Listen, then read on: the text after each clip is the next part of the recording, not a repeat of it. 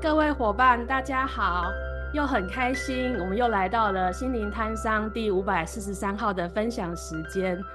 哦，我每一次在开场的时候都觉得很兴奋，因为我都每次都觉得我一个小咖，然后认识的人的等级越来越厉害这样子。然后今天也是很开心，就是有之前有跟静原老师碰过面，然后我们想要先请秋曼老师，可以帮我们介绍一下静原老师吗？谢谢。好。嗯、呃，但是每次听到佩影在开场的时候，我也都会一时有一种错觉，就是觉得我可能已经录到第五百四十三集了。这可能是我们的这个中长期目标，这样啊、哦。那今天很开心邀请到静源，静源是我在排列的场域里面认识的好朋友。那我认识的静源，我觉得他是一个有使命感。然后有能力，而且又很勤奋的人，对，因为到目前为止，静原都还在他的这个专职的工作里，然后而且承担不太小的责任，但是即即便是这样，他依然可以就是拨出时间来去提供在家族系统排列上的服务，然后还有自己的进修，这个其实我蛮佩服佩服的，所以今天呢，就特地邀请静原来跟他跟大家分享，就是哎、欸，他有什么样的秘诀，或者是说加牌对他来说有什么样的吸引力，怎么能够呃吸引他一路走来这样子？欢迎静原，嗨嗨，秋满老师还有配音，谢谢、呃，谢谢你们的邀请，那很开心能够来到这个呃心灵摊商。跟大家见面，哇！啊，我我要介绍我自己吗？嗯，哎、嗯，就是刚才你们讲，就是说，呃，为什么呃，就是一直在上班，然后还做很多进修？因为呃，可以讲说，大概在七八年前，我的工作上面，呃，生活上面都感觉到有一种很大的瓶颈，所以后来那个时候我就开始，呃，想要做一些。真正落实有一个属于自己的专业，那当然一开始你一定会针对自己很缺乏的部分嘛，所以就会觉得说，哦，很想在呃心灵方面做一些修补，所以那个时候呢，嗯，呃、就去上了呃这个呃一些课程，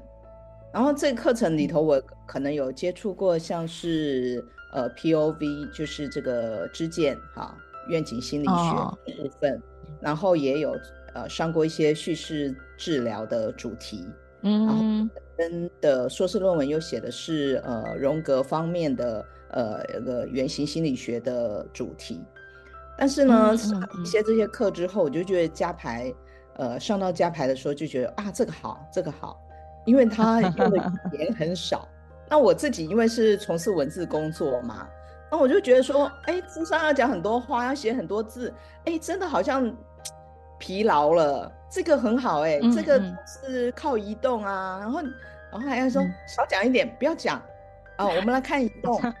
因为这个太棒了。然后这一点，第二点就是。你会感觉到我们在叙事很多事情的时候，我们有很多阻挡跟我们没看见的东西。可是呢，排列一出来的时候，非常的快，你就好像一个旁观者在看自己的命运或者别人的命运。那这种这种速效啊，你就会觉得说哇，有穿越感。所以呢，就说这个对了，这个对了。所以就其他的学派我就没有再学习了，我就很专心的在学习呃家族系统排列。那最早的时候是呃呃吴浩吴浩平老师，那是在心灵工坊的时候，呃，除了上了他的呃等于是四个月的课程之后，次年我也上过他呃一些进阶的课程，再来的话就是、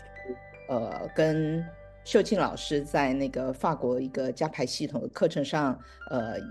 成为学员，后来知道老师在这个家排上有一些很好的功底，所以后来就是比较主力的是跟呃秀清老师学习。那因为秀清老师跟呃秋满老师是很好的搭档，那秋满老师那时候也在开平还在工作，所以呢就是看秋满老师很多的蜕变，呃，从就是说跟秀清老师搭配的一些呃。呃，等于是呃，部分的课程到他自己独立开了很多课程，然后非常有纪律的一直发展自己的呃事业啊。那这个部分我们就觉得说很多的问题可以请教球满，怎么有办法有这么大的坚持力啊？那这所以这样的一个过程，哦、呃，慢慢慢慢呃，我在其中，因为一开始就觉得会，我刚才讲嘛，就很想学一门自己的专业，所以我一开始学的时候，选择这个时候，那时候我就说我要来。做家排师啊，那时候其实也不是很懂嘛，对不对？然后那时候的想法还很肤浅，嗯、就觉得哦，会移动你就会改变呐、啊。我还记得一开始说是在朋友租借他们家社区的那个呃一个卡拉 OK 室，然后我们旁边还放了食物，嗯、然后我们就把中间都挪开嘛，因为卡拉 OK 室中间的场大啊，嗯、然后排一排还有人拿东西吃哎、可是哎。嗯即使是在那种状态下，里头一两个移动，他也帮助了当事人。这在我们这么，嗯，好像有点游戏感啊、哦。但其实我是认真的，是我找来那些朋友他们，嗯嗯、所以在那么那么开始的时候，就有自己在学习运用这样子的方式，好像可以看到一些什么。当然后来后来有很多历程的发展，就是对于说这个这个这个工具要怎么用，它才是被呃。被设定在一个比较合适的范围，这个事情也想了很多。还有就是说，他怎么样，我们真的有呃对别人带来益处，或者当事人真的有改变，嗯、这个就是后来又想了更多的事情。那所以这样一路下来，嗯、可能也也七七年七八年有了，嗯，大概的，嗯嗯嗯，嗯，一下让我讲了很多，哎，先说，我觉得像。嗯，我觉得像排列这种学习哦，因为就是真的很乐在其中，可能有的时候都要回头的时候才发现说，哇，我既然已经走了这么久哦，然后特别是多数的时候，我们其实都从本来自己是一个学员，然后从自己身上受益，然后开始去想说，哎，对这个工作感到好奇，然后再到现在成为一个排列师，对不对？然后。刚静原也有分享，就说，哎，要想很多，这个移动是不是能够带来什么样的改变，或者是它在局限在一个什么范围？然后，甚至其实我也常常看到静原会去思考，就是说，每一个个案的进行之后，或者是在进行之间，自己有没有一些还能够做得更好的部分？这个也是我蛮佩服的。我我觉得，呃，身为一个排列师，那个自省的一个。我不，我我不能说它是能力，我觉得一种时时刻刻在提醒自己的，算是一种态度吧，其实是很重要的。然后这个部分我其实都一直在静源身上有看见。我们现在是不是进入一个商业互相吹捧的一个模式里？没有，这对于我来说都是学习。你们两位的，你们两位的经验对我们就是学员，或是之后我们这个在听 podcast 有一些人，他可能是准排列师，都是很大很大的宝贵经验，所以我很开心就可以听两位老师不断不断分享，请不要觉得是商业互捧，这真的很珍贵，谢谢。因为佩影有提到，就是我在别集都有说他自己在占星上面的一些学习嘛，因为我是嗯。呃，我不但本命是摩羯，我还我的金星、水星都在摩羯，哇所以我我的学习上是目标感会很强。我我想学习它的时候，我就会，呃，我不知道，我觉得这个占星有时候拿来用一下也蛮有趣的，为自己找到一些理由。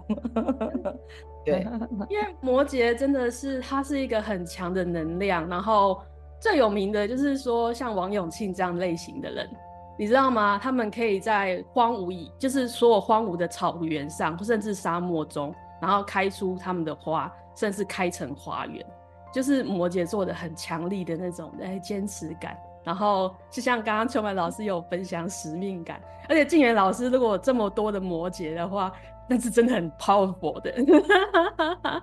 我说这个很我对于摩羯。嗯嗯，我对于摩羯有一个印象，就是第一个我的那个硕士的指导老师，他自己本身就是摩羯座，然后他非常推崇摩羯座，他觉得摩羯座是这个呃，就是十二星座里面最棒的一个星座，然后他还举出一个例证，他说耶稣基督也是摩羯座的，我说你怎么知道？他说他生日不是十二月二十五吗？哦哦，对，对对对。我我年轻的时候觉得摩羯好沉闷哦，我年纪大的时候跟你的指导老师的想法就越来越像了。所以搞不好可以那个在排列式系列再加上这个呃星座，可以看一下哦。因为呃，我听到你们之前的探讨里头也有讲 Nels 的儿子小内，他是很温柔的一对待。嗯、那我就心里想说，哎、欸，我好像不是这个风格。他会，我跟你说，我的指导教授他现在已经成为国学大师了。然后他就是在这一条路上，真的充分的发展了摩羯座的一个特质，就是他们很坚韧，然后他们会朝向目标，持续的往前。嗯，这真的很厉害。对，但是可能没办法像小内老师那样温柔，这我也可以理解。哦，我我可以分享一部分哈。首先，摩羯座因为他守护星是土星，所以摩羯座的人在年轻的时候，通常都真的蛮辛苦的。因为他们算是大器晚成，摩羯座的他们的那个成就是真的用时间的历练来累积，一步步很扎实累积的，这是第一个点。然后，因为我们所有的星座都要互相学习，那你要跟他的对宫学习。摩羯座的对宫就是巨蟹座，他就是一个很温柔、很水，然后甚至会被情绪淹没的星座，因为这是摩羯座，它不缺，它比较是欠缺的，它会。好像就是会有一些摩羯妈妈嘛，嗯、有些妈妈就是她可能会在家里说，哎、欸，希望小孩可以就是啊、呃，比如说达到什么，其实他们不是不爱，只是说，哎、欸，希望为小孩铺一些路这样子。但是可能巨蟹妈妈就是她可能就是回到家就只会问小孩今天吃饱了没啊，啊，今天开心吗？大概就是这样，就是会是这样差异。但是两个星座是互相学习的。嗯就是分享一下，这个很妙哎、欸，所以金元我们两个成为朋友是这个呃有理由的。我是月亮跟太阳都在巨蟹，对，但是我的上升在摩羯座。对，哦，我们这个我们这个是最佳 partner，因为很容易理解。这个，因为我以前也学过一点星盘，但我有有点放弃了，因为我觉得好难哦。嗯嗯。啊，但是确实这个呃，我觉得那一种风格跟我们天生，我们讲你的意识里头的那一种结构是有关系的。嗯、所以喜欢严厉一点的可以来找我，因为我都觉得收敛了。没错没错，就是那个会被当头棒喝，然后突然警醒的，你喜欢那种感觉，那种刺激感的，就可以去找静原老师。那静原老师，你二零二四年你的开课计划是什么？呃。一部分我们因为呃就是呃秋满老师之前在开屏的时候，呃有一直在这个开屏的系统头的成人推广的部分都有一个加排课程的传统，所以呢我是跟田龙老师，我们大概有四年的时间，呃都是呃学期中的周六在呃开平有做一些服务。那所以新学期因为快要开始了，所以大家呃在三月九号下午的时候可以来旁听或者参与一年的课程。那其实我们都说我们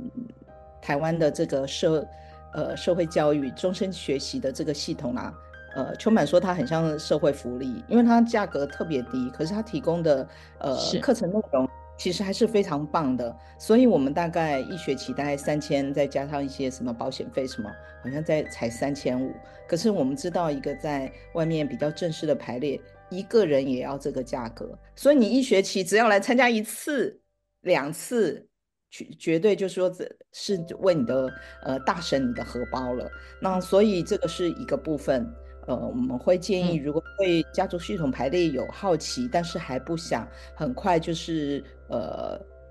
投入很多的呃人，可以来那个社大的系统啊，这种终身学习的系统来看看这样的课程。那除此之外，我大概在每个月的倒数，呃，就是大概第四周或第五周，我会有自己的一天的排列的课程的开设。那因为我一直都还有上班嘛，嗯、那我觉得上班这件事情。嗯我也说明一下，因为刚开始我有说，哦，我一边工作我就想找一个专业，所以就一边上班，然后一边学习，啊、呃，中间有一段过程也很想就直接呃，就是离开工作来呃做全职的，但是其实这个学学习的费用也蛮高的，所以后来上班呢 是为了筹措学费，所以呢它就是相互交织，但是呢我会觉得真的这个中间还。个历程是你是在确定这这份工作你到底能不能做，因为很很多时候我们透透过排列也会看到说你自己原始的工作的力量都比你想要去做灵性工作来的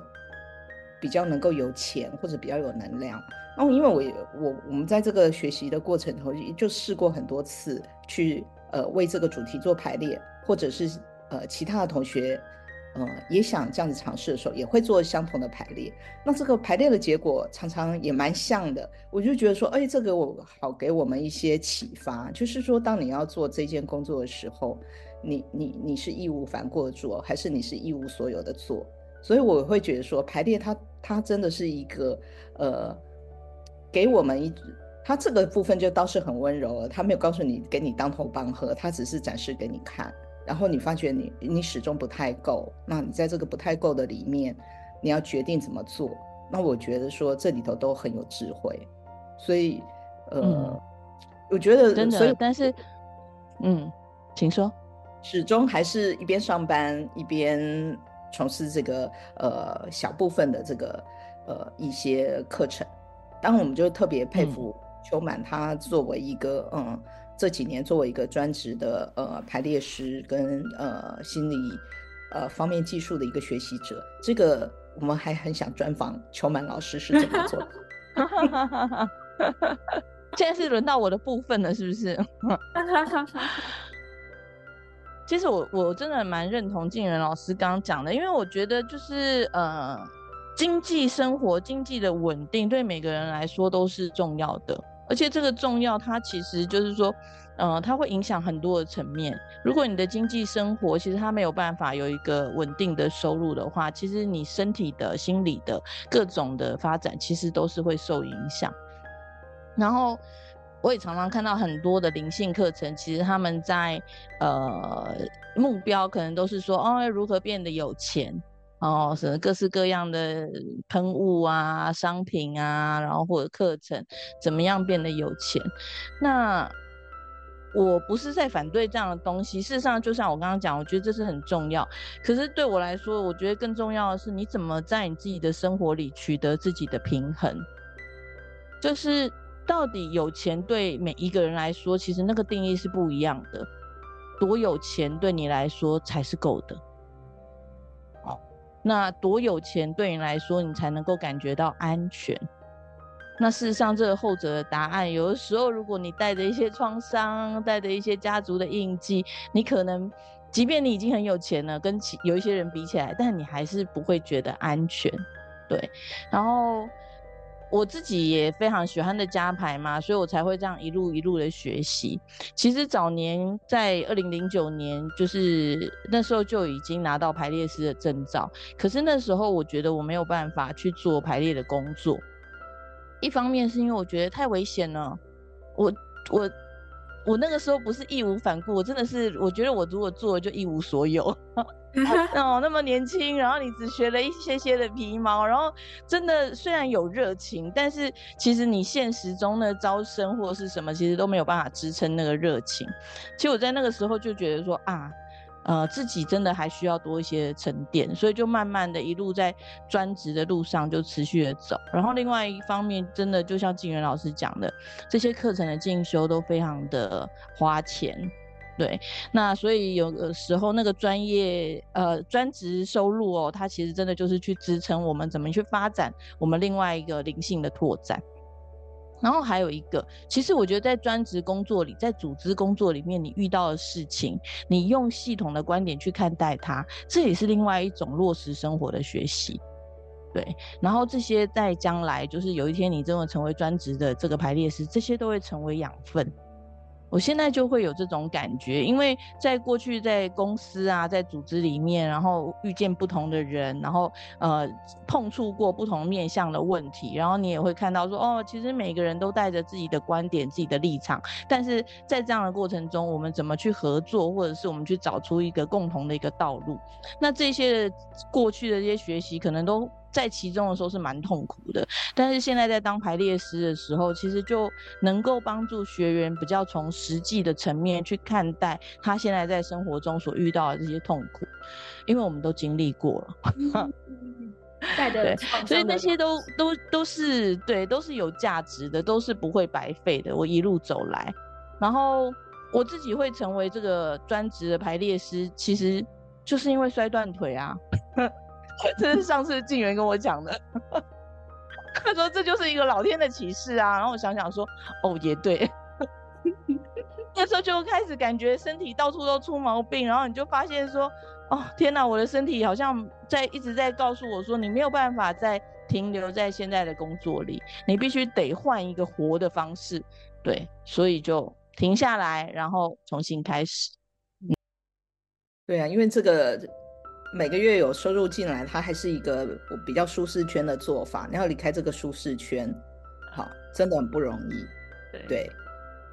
嗯，但是我们很好奇，因为其实这个个人工作要很强大的纪律嘛，所以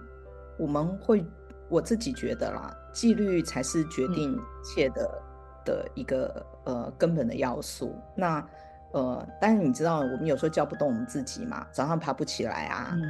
要写的东西拖了三天没写，然后说下礼拜啊，那个那个周六有空来处理一下，但是也没有。然后再想到这件事的时候，可能也一个月后了。所以其实纪律才是自我要求一个很难的部分。所以，所以这个呃，如何穿越自己的这种懒散啊，还有这种呃叫不动自己的这种问题啊，这个呃，然后你知道有时候人心很飘忽嘛。那秋满在这个部分是非常坚定呢，还是说有什么自我要求，可以把纪律这个部分呃做好这样子？嗯，其实我我从就是成为专职排列师这三年，我都是很定期的开课嘛，然后甚至我还曾经听过有人说，哦，你课开的太多了，我都不知道要选择什么来上。可是这这个语言的人，我也没看过他来上课哦。对，然后然后好像有一些人，就是蛮多人给我的回馈，就是说啊，你怎么可以这么自律？然后有一阵子我也觉得说，对，我真的是太棒了，我怎么能够这样鞭策自己？但我最近其实在思考一件事情哦，就是我虽然每个，就是我每上半年跟下半年，我都会定一个时间，然后说我要开哪些哪些课，然后我就是去做这样子。但是我我没有觉得我是一个很自律的人呢，因为比如说我应该要照顾我的身体呀，哈，然后每个礼拜至少去运动啊，或者是上个瑜伽课，哎，这个我都做不到，已经一年多了。都没有做到过这样子，然后我体重应该也是要控制一下啊，但是我就觉得说有好多闲暇的时间，然后我每做完一个工作，我都给自己鼓励，然后那个鼓励就是吃一点小小的零食啊，喝一点手摇饮啊，对，就这方面我就觉得嗯，就是没什么纪律这样子。可是我觉得从事加牌子的工作对我来说，我其实没有一个使命感。就是我没有说我一定要做到什么什么，那我我干嘛呢？我首先就是因为没有工作之后你很无聊，你知道，就是 真的啦，一天的时间很长，你到底要干嘛？那我不是那种会追剧的人啊，我平常我就不太看电视了哦。以前工作忙，我不太看电视，顶多看新闻。那现在空下来之后，我也尝试着追剧过啊。但是你知道追剧有时候好无聊哦，就是你看那个戏，你看看你就觉得说。他们应该要去做个排列，其实这里面的动力呢，那我花时间在看电视，那我还不如我就去排列场，对不对？我开场跟排列场，那个好像比那个电视的那个剧情的情节更快速，然后我感觉又更有帮助，对。但是我每一次啊，我上半年办完工，就是设定完我要开的课之后，我就不会去考虑下半年，因为我每次都带着一种。嗯，我可能做完我就不不一定想要再继续做的心情哦，对，所以排好了，然后我就看看，哎，这上半年也许就是有一些学员有什么需求，然后我们一起来看看可以怎么走。对我来说，我就是我走一步看一步，走一步看一步，然后那个走一步看一步，我怎么知道我现在走的是呃对的，或是我喜欢的道路？我觉得很简单呢，就是我其实就会问我自己说，我喜不喜欢这样的方式，在这样的工作里，他有没有给我收获？哦，如果没有，我相信我其实就会停下来了，我就会停下来，但是。就很幸运，每一次都觉得啊、有自己有收获，然后好像旁边学员的回馈也让我自己觉得说，哦，我好像还能够提供一些什么。然后在提供的时候，有时候会觉得，嗯，自己好像还需要再去学习什么。我觉得就是这样子，在人我之间，哦，不断的就是有不同的声音，然后协助我，就是走在这样子的一个道路上。然后事实上，我也没有办法说，哦，我要成为一辈子的排列师。我不知道哎、我我觉得这个工作我就是这样子且行且走啊，现在走得很好，谁知道呢？搞不好十年后我变成通灵大师，会不会？搞不好十年之后我变成一个有名的小提琴手，但是我从来没学过小提琴，然后我乱讲的，对，就我在做这个工作的心情比较像是这样，然后就是。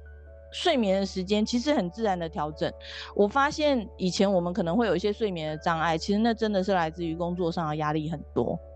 然后像现在，其实我没有那个专职工作的压力，也没有老板的压力，也没有业绩的压力的时候，其实我就是顾好我自己的生活，我我自然而然的十二点以前就会睡了，自然而然，因为真的撑不住，就好想睡哦。然后第二天自然而然就是八点就会醒过来，对。然后醒过来要干嘛呢？就吃早餐，因为觉得很饿，好吗？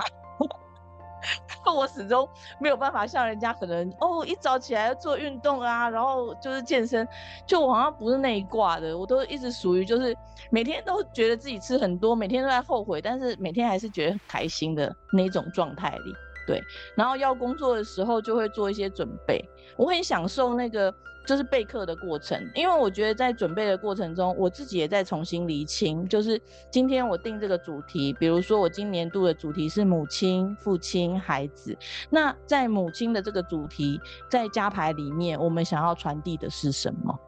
对，那我自己整理了，然后我就是把它整理成笔记，我自己就觉得在那个过程中，我就觉得好高兴哦。对，整理完之后。都还不用去上课，我自己就觉得很开心，就是又可以奖励自己吃一顿大餐这样。对啊，所以对我而言，我觉得这三四年这个真的是一种很自然而然的状况。我我其实没有特别去自律，哎，嗯，不然的话我的体重也不会就是有点增长了，